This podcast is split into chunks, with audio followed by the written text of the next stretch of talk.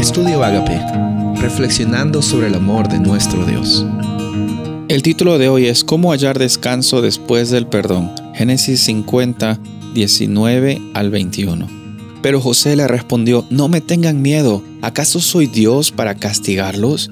Ustedes se propusieron hacerme mal, pero Dios dispuso todo para bien.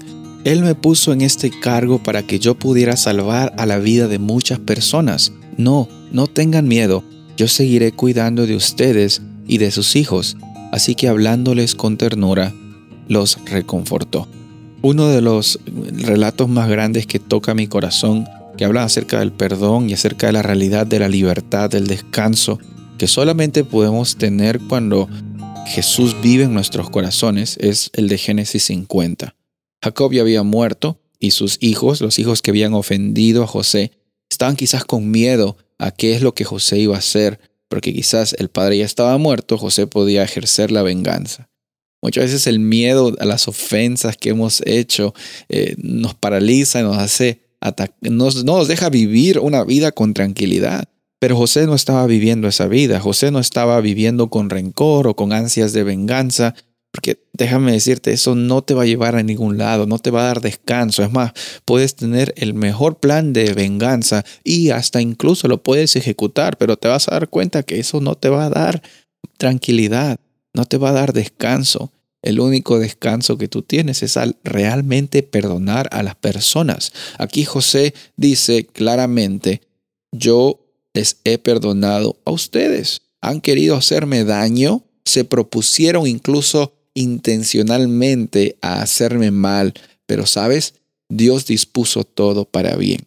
E, esta palabra, Dios dispuso todo para bien, es la realidad del libro de Génesis. Mientras que el ser humano a, propósito intentaba alejarse de Dios, hacer su propia vida, Dios transformaba las cosas para bien. Encontraba a personas y las usaba para que su nombre sea glorificado, para que la gente conozca que Él es bueno, que Él es misericordioso. Y lo mismo sucede hoy. Cuando hay personas que te ofenden, es muy fácil guardar rencor. Es muy fácil encontrar una oportunidad para eh, desencadenar nuestros sentimientos, expresarlos entre comillas y sentirnos justificados por las cosas que se, que se nos ha pasado y, quizás también pensar de que otras personas, esa persona se merece lo peor o, o cómo es que es posible. Y, y sabes déjame decirte algo, muchas veces en ese lenguaje hablamos, ¿por qué me hicieron esto a mí? ¿Cómo es que esto me ha pasado a mí? Y solo pensamos en mí, en mí, en, nosotros mismos. Sabes, cuando perdonamos nos damos cuenta que la vida no se trata de mí, sino se trata de Dios viviendo en mí. Y cuando Dios vive en mí, incluso lo que la gente se propone para mal, para mí, Dios lo dispone y lo transforma para bien. Te invito a descansar en esa realidad. Te invito a vivir una vida plena, una vida que involucra perdón y misericordia, porque tú has sido perdonado, tú has sido perdonada y la misericordia de Jesús te cubre y te transforma. Soy el pastor Rubén Casabona y deseo que tengas un día bendecido.